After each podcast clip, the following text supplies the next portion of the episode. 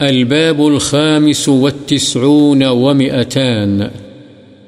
باب النهي عن القزع، وهو حلق بعض الرأس دون بعض، وإباحة حلقه كله للرجل دون المرأة.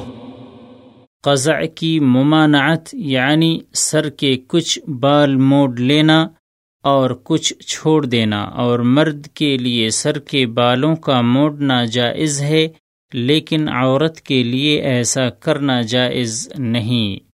عن ابن عمر رضی اللہ عنہما قال نهى رسول الله صلى الله عليه وسلم عن القزع متفق عليه حضرت ابن عمر رضی اللہ عنہما سے روایت ہے کہ رسول اللہ صلی اللہ علیہ وسلم نے قزع یعنی کچھ بالوں کو موڑنے سے منع فرمایا ہے، بخاری و مسلم۔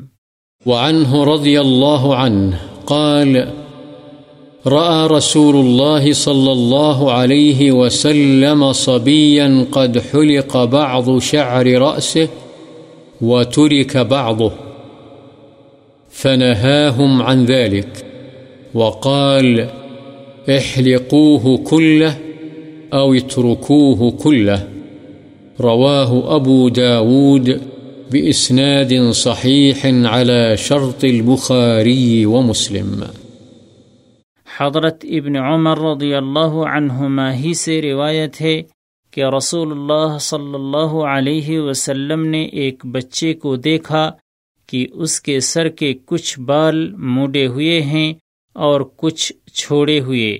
تو آپ صلی اللہ علیہ وسلم نے انہیں اس سے منع فرمایا اور حکم دیا، اس کے سارے بال موڈو یا سارے بال چھوڑ دو۔ اسے ابو داود نے صحیح سند کے ساتھ روایت کیا ہے، جو کہ بخاری و مسلم کی شرط پر ہے۔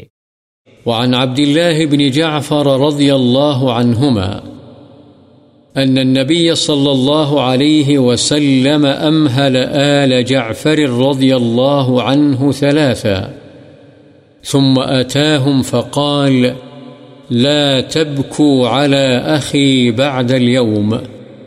ثم قال، ادعوا لي بني أخي.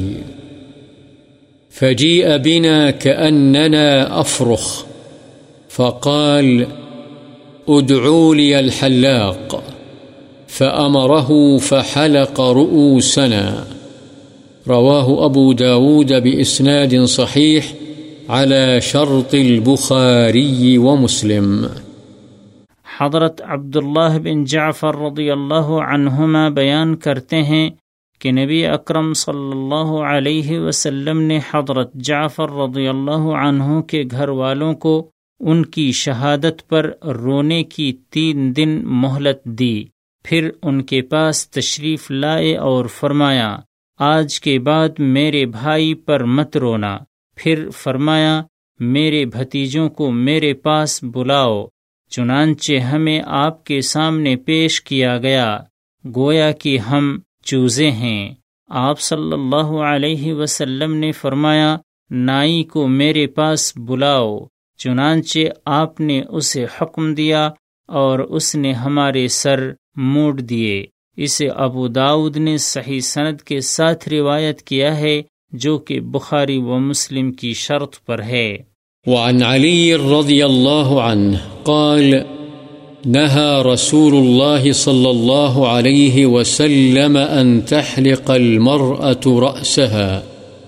رواه النسائي وأورده الشيخ الألباني في الضعيفة حضرت علی رضی اللہ عنہ سے روایت ہے کہ رسول اللہ صلی اللہ علیہ وسلم نے عورت کو اپنے سر کے بال مڈوانے سے منع فرمایا ہے۔